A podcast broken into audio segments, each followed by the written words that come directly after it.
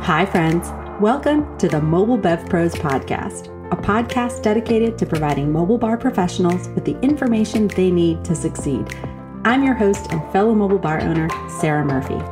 Each episode, I'll be bringing you interviews, knowledge, anecdotes, or opinions with the goal of assisting you in building a profitable, sustainable, and scalable mobile bar business that will support the lifestyle you dream of. I'm excited for today's episode, so let's get started. Today, we're talking to Sarry Ibrahim from Financial Asset Protection. They are a financial services company that help clients start and grow their businesses as well as just solve money problems. And I am so excited to talk to you today. We're talking specifically about financing businesses, how to get the capital to even get things started. I'm excited. Me too, Sarah. Thank you so much for having me on here. I appreciate it. Absolutely. So, when I first talked to you, maybe about six weeks ago, you had never even heard about mobile bars. So, that is not an unusual response. Oftentimes, I'm having to explain to people what I do, what I teach. And you did a little bit of research, so you were prepared for today. What, what are some of your first thoughts about this, this little niche that we have going? Yeah, definitely. It's a niche I never heard of. To be transparent, I think it's a very creative thing to do. It sounds so, from the research I've done, it looks like it's not a it doesn't take um it's not like you're starting an actual bar right where you need probably hundreds of thousands of dollars to start it's a much minimal investment but it's more people can do and i think that's a great idea i think it's i mean i guess you know not to like make this uh, to flip the question but how did you come up with this idea I, it's not an original idea. Mobile bartending has been around for a really long time. So, if you've ever been to a wedding or any sort of event where there wasn't a restaurant or facilities on site, the caterers usually brought in what needed to be served from their catering kitchen somewhere. And then there was this popularization of things like barn weddings and festivals, and there's nothing on site, right? And so caterers historically would be the ones to kind of bring those beverages and that experience on site. However, caterers are really experts at food. They can do some beverages. I'm married to a chef, and like he will tell you he can cook, but he'd prefer someone else make him a drink. Mm-hmm. And what was happening is that at events, oftentimes people who had an expertise in bar, maybe they were bartenders, they realized that drinks just didn't match the level of the food. And so born was this little niche of mobile bartenders or liquid caterers or beverage caterers who would complement, basically elevate the experience of the food so that the drinks kind of matched with craft cocktails, fresh ingredients, fresh garnishes, a little bit more experiential.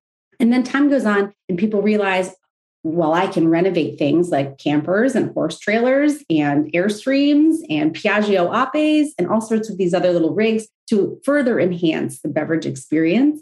And uh, we have like a little niche industry of thousands of little mobile bar companies around the world that are kind of doing this. I think some of the original OG mobile bars you'd find in the UK or Australia, mm-hmm. mm-hmm. but it kind of crossed the pond and has taken off like wildfire. And we have thousands of members from around the country and, and Canada and Mexico as well that um, this is what they do. They just lug around large amounts of liquid and ice, and they serve beverages in fields and all sorts of random places.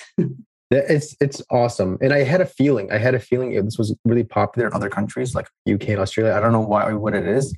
Um, I think it would be more of like it would need to be kind of a nicer climate area where you can be outdoors. You could also do it indoors. Like I'm in Chicago, right? You could probably you know still have this business operate indoors. Like go to weddings and other events indoors, like a lot of the places are in Chicago. Yeah, absolutely. Chicago has a very short outdoor season. yeah. but uh, you guys have, because of that, you have a very established indoor event scene. And yes. Mobile bars that operate and thrive in the Chicago area are usually more in the urban area, they have satellite bars. Mm-hmm. So they may have like rigs like campers and horse trailers and stuff, but they'll have more bars on wheels that can be rolled inside as well. And that's, I think, another distinguishing factor. Mobile bar companies, mobile bartenders, they don't need a rig to be considered a mobile bar. They just have to be willing to lug all of the stuff necessary to have a bar to mm-hmm. a location that doesn't already have them. Got it. Okay. So then I guess Sarah, the like the the question comes now is how do we finance this? Like, how do we start this business? You know, let's say, for example, I'm working at a company or working somewhere. I really want to do this idea. I want to start my own mobile bar. Where do I come up with the money? And I think that, you know, we work with a lot of clients in all 50 states. We help them solve these financial problems and the things that they want to accomplish. And people are surprised where you can find liquidity from. It's not just your typical bank checking account. There are more places like your 401k or IRA or mutual fund that you have or cash value life insurance. There's so many different places you can find it. And that's something we kind of like help our clients like find, you know, different ways of acquiring that capital or getting financing. Oh my gosh, I love that. So you you did you said the thing that I think a lot of financial experts would probably maybe cringe at a little bit mm-hmm. when mm-hmm. Tap into the 401k. Like we are generally raised to believe like that money is untouchable. Yep take it out. It's a huge mistake and you'll always regret it. Talk to me a little bit more about that. Yeah, you're so right. Yeah. So a lot of you're right. So a lot of financial experts are more of financial product salespeople. Their job is to sell 401ks, IRAs, mutual funds. That's how they get paid, either whether it's a fee only structure or a commission structure. That's what they do for a living. They they sell these financial products. So when you go to them and you say you want to take, you know, $35,000 out to start your mobile bar business, they'll say, you know, why do that when you can have it working in the stock market? So that's kind of the context most of this most of the time. However, we kind of take a different approach from this. Like I don't like the idea of convincing people to to follow a certain product. I we we we, we built our business more from an like an agile or nimble approach of we can do anything that you want to do Literally, whether it's mobile bar business whether it's starting a restaurant whether it's whatever it is you want to do we can help you do that um, and one of those places, a lot of people have 401ks, they have money. And something too that's interesting, Sarah, is that there are a lot of tax laws that help people leverage their 401ks. Like, for example, like if somebody is 40 years old, they have a 401k, they can't typically touch that money because they're under the age of 59 and a half. They could roll it into an IRA outside of their company when they leave their company, but still their money is kind of tied up. However, there are certain things you could do. Like there's, I actually did a podcast on this on my show, Thinking Like a Bank, episode 49. We talked about ROBS for how you can start a business using your 401k without that 10% tax penalty. But yeah, I think, and this is kind of advice for people out there that, are, that want to work with financial experts. Make sure the person can help you actually solve your financial objectives, the financial issues you have, and not just sell you a product and convince you on why a product is beneficial. But yeah, definitely you need an unbiased approach, kind of the, and and to solve what it is that you want to solve for sure. I think it's really important. Oh my gosh, I love that you started with that. I have always kind of secretly carried around the fact that I cashed out my 401k to mm-hmm. start mm-hmm. my first business. And it was a huge risk, no doubt. And I constantly share that with people, and they're like, "Oh my gosh, that is like." So. But here's the thing: I bet on myself more than yes. I bet stock market and it has paid itself in dividends over and over and over again. And so, uh, yeah, it's not something that you're going to um, hear a lot of people suggest, but I'm living proof that it can work. it can be worth every every penny and the risk of, of doing so. Yeah, it's so true. Yeah, I think that you know, same thing. Being an entrepreneur, the best business I've ever invested in is my business, and continuing to do so when you're investing in the stock market, that's also good too. In certain ways, it's good, but you're investing in other companies. You know, I think we should put our businesses first, invest in ourselves first. And you tend to get the highest ROIs, rates of return, when you invest in yourself and in your business and, and, and especially in your personal development, which is how you believe in yourself, how you trust yourself, and kind of furthering yourself in entrepreneurship. Gosh, amen. So aside from your 401k, let's pretend that we don't have a 401k because mm-hmm. I think it's, I've never looked at the, the ratio or the percentage, but I'm guessing not more than 50% of people actually carry around mm-hmm. a 401k. So, what options are available for those who don't have home equity that they could tap into? They don't have a 401k, they don't have any sort of life insurance policy they might be able to cash out or anything like that. What are some options for people who are trying to get started, but they they aren't sitting on a mountain of cash? And yeah, what are some options? Yeah. So a couple things. So depending on how, and this is kind of something like when I started my business, I didn't have access to like the things you mentioned. I didn't have a home equity. I didn't have a 401k. Now, before I say it, don't go on and do this. Um, it, it is risky, but at the same time, it's better than not taking the risk at all. And that is, I used a couple credit cards that had like 0% interest for the first like 18 months. So I leveraged them those. I made sure I was able to pay them back before the interest came due. Again, obviously, credit cards are risky, they are a risky product, But if you had kind of two options, one option is option A, take some risk to get the business you want, or take option B and take no risk at all, stay where you're at. I think option A is going to be option B. So that's kind of my mentality of how I'm thinking about it. Another thing too is there are ways that so in the real estate world, there's something called private money lending where you could, for example, if you can't get financing from a bank to buy your real estate property to either flip or rent out, you could go to some individual, some private person who has a 401k or IRA or mutual fund or other assets and equity, and they could leverage those to loan to you to buy real estate. So in other words, you're kind of bypassing banks by going to private money lenders. I'm pretty I haven't heard yet for mobile for mobile bar business that you could just but I would I would think that you could you could probably find some private lenders that will want to help you fund your business. Again, do your research. If you whatever you want to look for, I think you could find. If you if you put in the time looking for, you probably find it. But those are some some couple of things that came to my mind. And then yeah, whatever cash. You, and then some thing too is I guess I would need to know more about the mobile bar business, but I wonder if there's a way that you can like lease some of the equipment or some of the things and then pay like monthly payments instead of paying for them cash up front. I don't know, maybe that's more of your expertise. Yeah. So real quick, just going back to credit, yeah. I, I think this is a really great opportunity. I think this is a really great option for those that qualify for yes. cards with 0% APR. As long as you said, make sure you're paying it off, right? Because mm-hmm. they don't ask a lot of questions. And that's more approachable than going to a bank, asking for a loan. They're going yes. to require a full business plan. And oftentimes, banks don't understand the mobile bar business. Mm-hmm. They're like, I'm sorry, you're doing what? Yes. Like anything that has to do with alcohol, they're immediately. I don't I don't know. This doesn't sound legal. Are you mm-hmm. like and so you have to do more convincing. You have to do more educating to get funding from traditional sources. And so a credit card, if you qualify, it cuts out all of that, that front end work and convincing, and it just gives you instant access to capital. Now, again, as you mentioned, you take advantage of the, the free APR because the interest rates on credit cards are going to be way higher than anything you get from a bank. So mm-hmm. I think the SBA right now is somewhere between three and 4%. percent mm hmm Credit cards are probably like 19, 20 once yep. that wears off. And, and we want to make sure that we're paying attention to what we're spending to borrow money. Yes. So a lot of times people are like, I can get $40,000 from this lender if I qualify, but then you're paying 10% of that, or you're paying a very high amount of that to borrow that money. Now, if that's the only option you have, like weigh the options, obviously. However, we want to get the money as cheap as possible. And yes. so 0% for 18 months is great. I'm not sure what credit cards, if any, are running those types of deals any longer, but I know mm. it's kind of intermittent as yes. to when they offer them.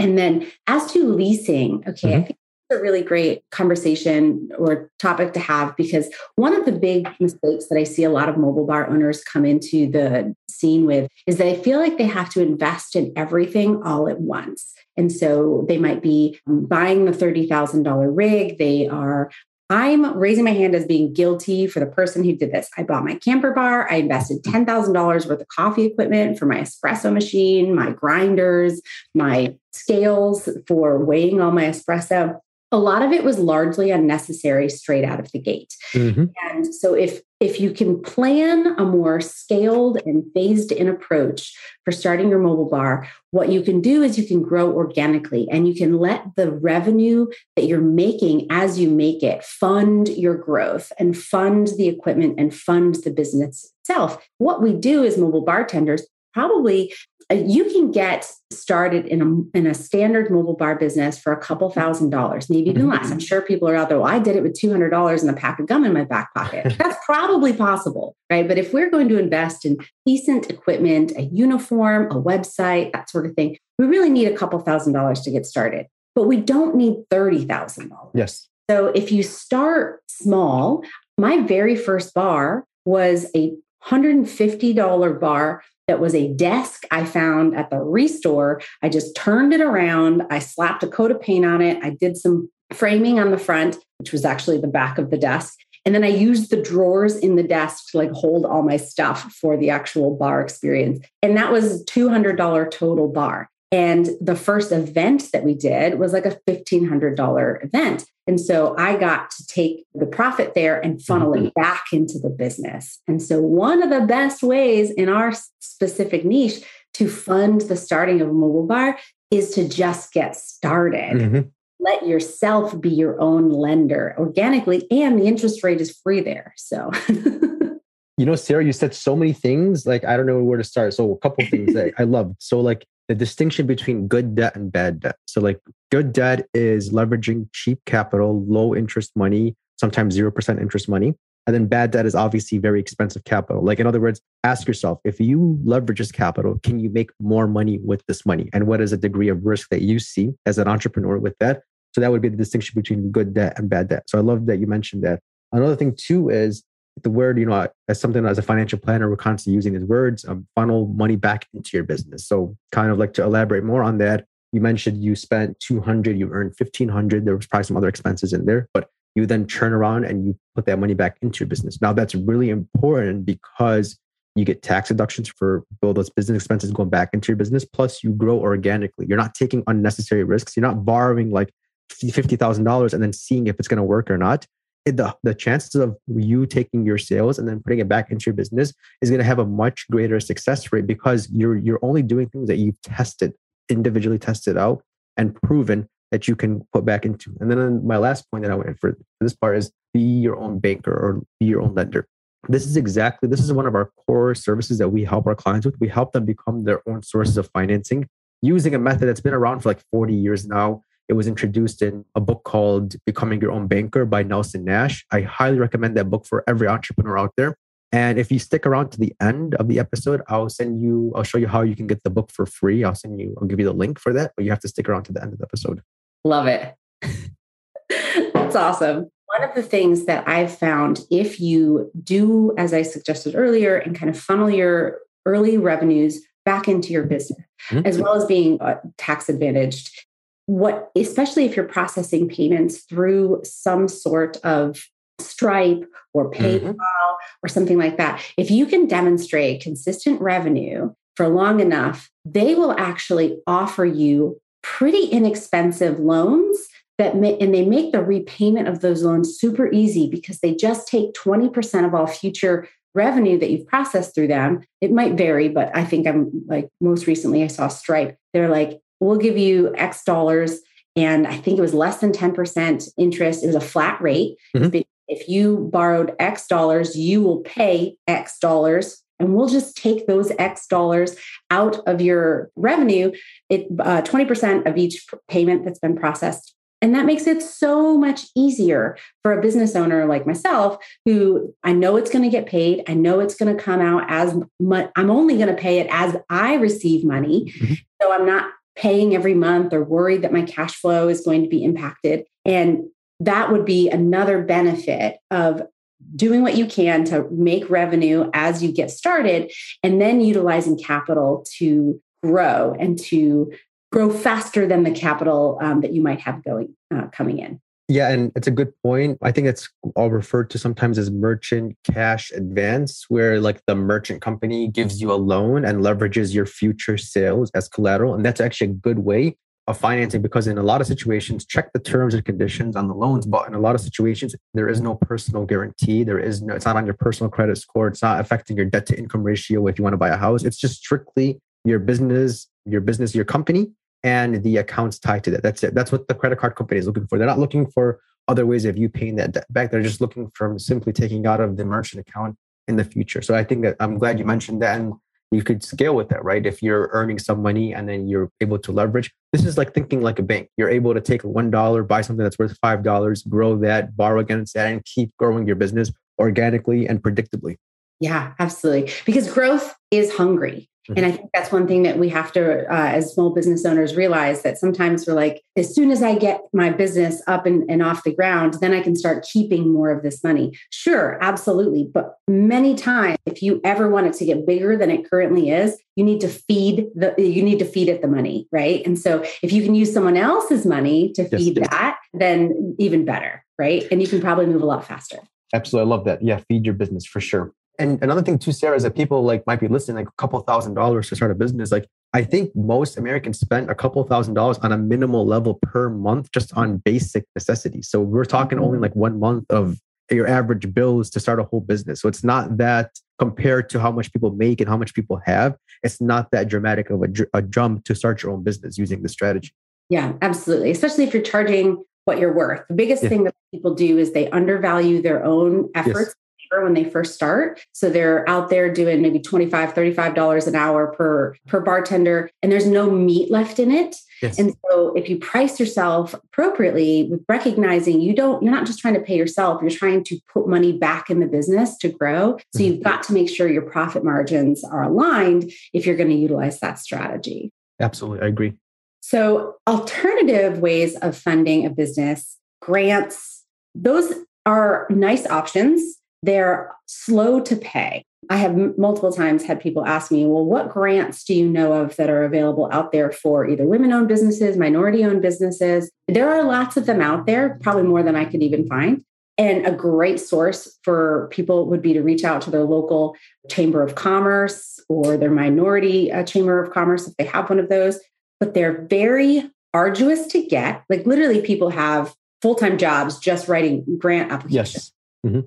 And they're very competitive because everybody wants that free money. So, not that I'm saying like don't try for them, but have a plan B. If you're really mm-hmm. interested in getting started sooner rather than later, I would I would be hesitant to say grants are the way to way to go. Do you have a similar experience there? Yeah, for sure. I was gonna, as you were saying grants, I was gonna say there are third party companies that could write the grants for you. And to kind of give a little bit more like feedback on that, I think that what what it could be is grants from the government, from the state or federal government or your local city or county. And like, why do they do that? Right. So in the eyes of the government, entrepreneurship is really good. It generates jobs, it increases production, it raises the GDP, the, the size of our economy. So the government wants entrepreneurs they want to feed entrepreneurs and grow them so that's why kind of grants one of the foundations of grants why they exist is to keep the economy going to keep jobs going we're buying and selling products that keeps the economy flowing merchant accounts. That's the key i guess to running a government is money has to keep flowing. So that's why the government would want to give out grants for people just in case you're wondering like why would the government give me money to start a business? Because they're going to get that back in the future in different ways in multiple ways. Yeah absolutely. Yeah so i think the grant application process should be utilized in parallel with another funding option if possible. Mm-hmm.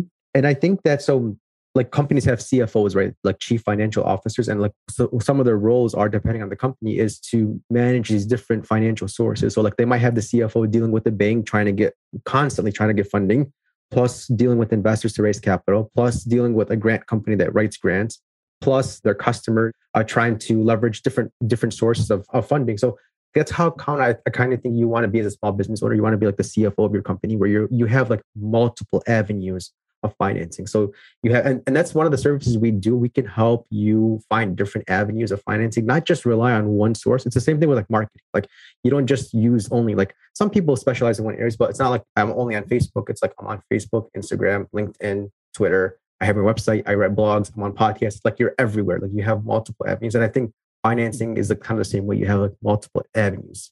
Yeah. What about asking friends and family? Yeah. So I like that. And there's pros and cons to that. So some of the pros of doing that, it's easier to get to, right? They're typically like banks that have like an over 90% chance of like denying you a loan. Whereas your friends and family might want to see you succeed. So they will be willing to help you. Plus, you can kind of diversify the risk. So it's not like, let's just say you needed a total of $10,000.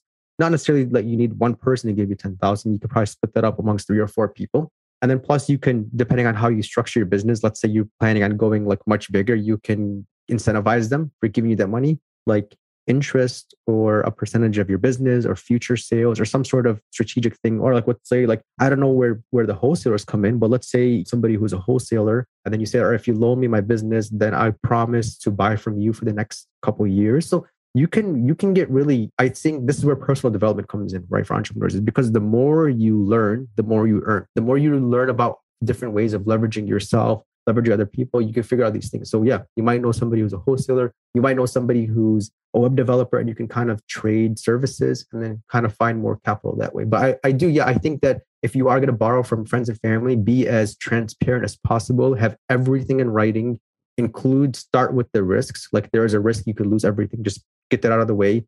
Never overpromise. Like there's absolutely no way you're going to lose this money. People especially people who are comfortable with investing and loaning out their money, they want to hear that there is risk involved because it's true. That's why they want to hear that. So they want to hear there's risk involved and kind of just have everything in writing, all your emails in writing, have monthly meetings with them where you're showing them everything in writing, the numbers, things like that. It keeps people at ease when they're investing and loaning out their money. Oh, that was those were those were great tips. I think it can get messy when you yeah. ask family, especially don't go in with things in writing. You don't go in with any level of expectation of like, this is mm-hmm. how I'm going to demonstrate on a regular basis as to like mm-hmm. what I'm doing with your money and how it's going. I think that very helpful, very helpful information. You also mentioned one thing that I probably would not have mentioned, but is, is fantastic is trade. Mm-hmm. A lot of times we know people who have things or talents that would benefit our business and that we could also return that favor. You mentioned web developer. Oh, if a web developer is willing to do your website and they're turning like a big birthday or if they're getting married or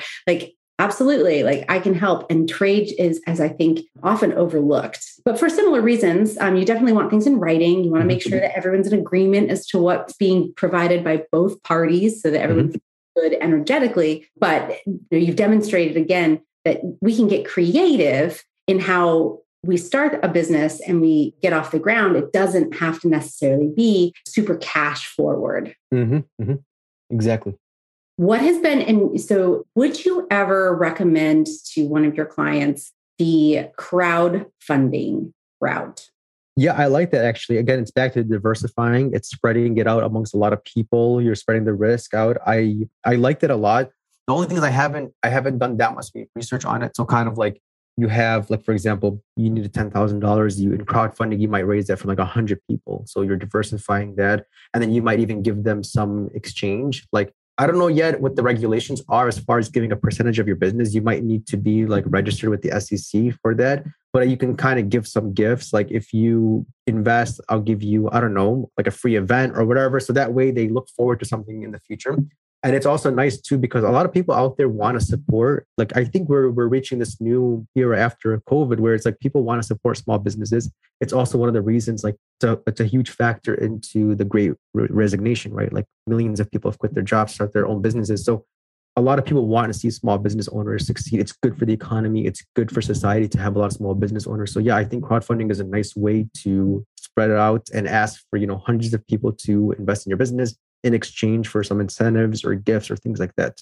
Yeah. And, I, and one of the things I love about it, I'll give you what I love and what I hate. Mm-hmm. Uh, one of the things I love about it is that nobody really has the expectation of getting that money back in yeah. like monetary form, right? Yes. So you're getting money from your cousin your cousin's probably going to want you to repay that and probably probably with interest maybe not maybe they'll be nice and they'll just let you like, keep the money or keep the interest but there's an expectation that you're going to succeed and i'm going to see that money again but with crowdfunding it's not really that like maybe i'll give you 10 bucks maybe i'll give you 50 bucks i've, yes. I've you know, I think well, another Bev Pro member uh, started a brick and mortar shop, and I provided, I think it was like 250 bucks. I was not going to get any of that back. It was yeah. really like I am supporting you. You're doing a thing. You're going chasing after your dream. Feels good to me, right? And so I appreciate that about crowdfunding is that people aren't necessarily expecting anything but like maybe a T-shirt or whatever it is yeah. that they for, right? And so there's, uh, but but the thing I hate about it, and I, I don't know that it's hate so much, is that I think people should go in recognizing it's a full time social media barrage to get visibility for your crowdfunding. And I think a lot of times people start it and they're like, well, I'll just send it around to my friends and family. I'll share it on Facebook a bunch. And that almost always leads to like almost nobody participating. It has to be like this continuous thing. You have to like build a whole lot of momentum behind it. You you basically have to do the whole song and dance is to like, look at me, this is so fun. You're going to benefit from this too. Like please help me out. And I think that only a small portion of people actually really thrive in those environments. The only time I've seen it not be something that you really have to like convince people to invest in is if it's super new, different, unique, mm-hmm. or is like something that people are inherently excited for. So, like once I saw Kickstarter for like a rooftop camping new product. And I was like, oh my God, that would be amazing. I would love to have one of those, right? Because like there are other alternatives out there, but this one was different. It was more improved, it's lighter, it was whatever it was. Whereas with a lot of small hospitality based businesses, it's just another food truck, it's just another restaurant, it's just another ice cream shop, it's just another, right? And so I think it's a harder sell unless they know you. Now, if they don't know you, then like you're really just hoping and praying that they find value in helping out a stranger start their little like passion project. But I don't know that crowdsourcing is as beneficial, I think, for hospitality based businesses as it is for some products where, like, here's a prototype, but we need funding if we're going to make more of these. If you ever actually want to use one of these things, then you need to put your money where your mouth is.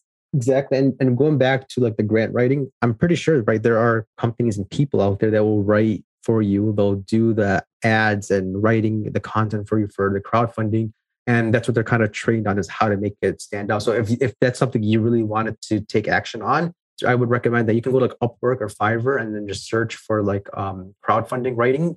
And then you'll find somebody and then check the reviews to make sure they've actually written a lot of stuff. They might have their work actually posted and how much funding they were able to get. That would be a good way if that's what you want to specialize in. But i agree i think that I think the key, or not the, one of the keys to crowdfunding, is like making a difference. Which you could make a difference, right, with mobile bars because it's it's creating more entrepreneurship, which is gonna back to you know helping. But yeah, it's um, I guess it doesn't hurt to try, and everybody's gonna have different avenues. And I think that really there is you're not gonna know which avenue is like the right answer until you actually implement it. So I think if one thing you want to take away from this episode is always take action. Just don't really worry about the result right away. You're not going to know the result of it. You can't really tell what's going to happen in the future but just take action and like try out different things. And that's one of the so like one of you know not to kind of brag, but one of the reasons why we've been successful is just trying different things and trying different you know, areas until like one thing works very well, and then you you run with that. Yeah. So the the business owners that you've helped get mm-hmm. funded, what would you say is maybe the most reliable source of money that has consistently delivered for your small mm-hmm. business? And which one would you say is the easiest to source? Yeah, so this is kind of depends. So in theory, technically, the fastest, easiest way is to leverage something called the bank on yourself strategy, or also known as infinite banking. So that's the fastest way to come across your capital. It's the easiest. It's the it's the most predictable way. However, the problem with this is that there has it's something that you implement for the future it's something you start now for the future so that way when you do need it you can access it but as far as like today somebody comes to me today they don't have any 401k or checking account or ira or any equity it's going to be very difficult other than going back to the organic things we talked about and possibly the credit card route which is risky but it's better than nothing. But as far as like let's say they've already implemented it for sure it's going to be bank on yourself or infinite banking. And the book becoming your own banker by nelson nash talks way more in depth about that. We won't have enough episode we won't have enough time on this episode to talk more about the details of that. But if you reach out to us i'll send you a free copy of the book and it talks about how to leverage predictable money in the future. And yeah you could always reach out to us too and i can explain more about how like the details of that work. Yeah amazing. Well all of your information is going to be in the show notes here. So if someone's wanting to get a hold and be like be my banker or help me figure out how to launch mm-hmm. my business, find the capital and, and, to do so. All of that information will be down there. This has been so educational and so fun for me. What would be the takeaway that you would like people to to take away regarding funding funding their business? Yeah, so really in in business, like there are two main segments. Like from a small business perspective, you have your subject matter expertise, the things you know, and the, and the reasons why you're getting into business, like your, your primary product or service. And then you also have another segment, which is often overlooked, and that is the money part, the money subject part of your business. And this is money coming in, money going out. And I think that, you know, that's something you don't want to neglect. Like sometimes the money part of your business is going to be the most important part. It's going to be even more important than your product and service. Like if you look at, for example, like who has a better burger, you know, McDonald's or some place that you, you know, has like, the, you know, the best burgers in town. Probably the best burgers in town is going to have a better burger, but McDonald's sells way more because of their business mindset. You know what I mean? So like, the business part of it and the money part of it could be far more important than the subject matter. So kind of focus on that. Think like a bank, you know, check out our podcast, Thinking Like a Bank to learn more about how you could do that. But yeah, act, don't neglect the, the money thinking part of your business. Oh, that is such great advice because oftentimes, especially in our industry, people get into it because it looks fun yep. or it, like it's a sexy business. Like mm-hmm. cocktails look delicious, our mobile bars are beautiful. And so people get into it because they're creative, they're visionary, and they want to do beautiful things. And the business side of it, the money side of it is always like the unsexy part. Yes. Our, but as you mentioned, it is 50% of the success here. So yeah, yeah. beautiful and financially sound. Yes, That's exactly. Advice. This has been lovely. I've enjoyed every second of it. Thank you so much for coming on the show. Thank you, Sarah. It's a pleasure being here. And that wraps up today's episode. I hope it was valuable. I would love to hear from you what you thought. You can drop me a line at hello at mobilebevpros.com or find me on Instagram at mobilebevpros. If you're looking for more valuable mobile bar related content, we have a website full of it. You can find us at www.mobilebevpros.com. And I'd love to see you in our Facebook community, also by the name of, you guessed it, Mobile Bev Pros. Thank you for joining me today. And until next time, cheers.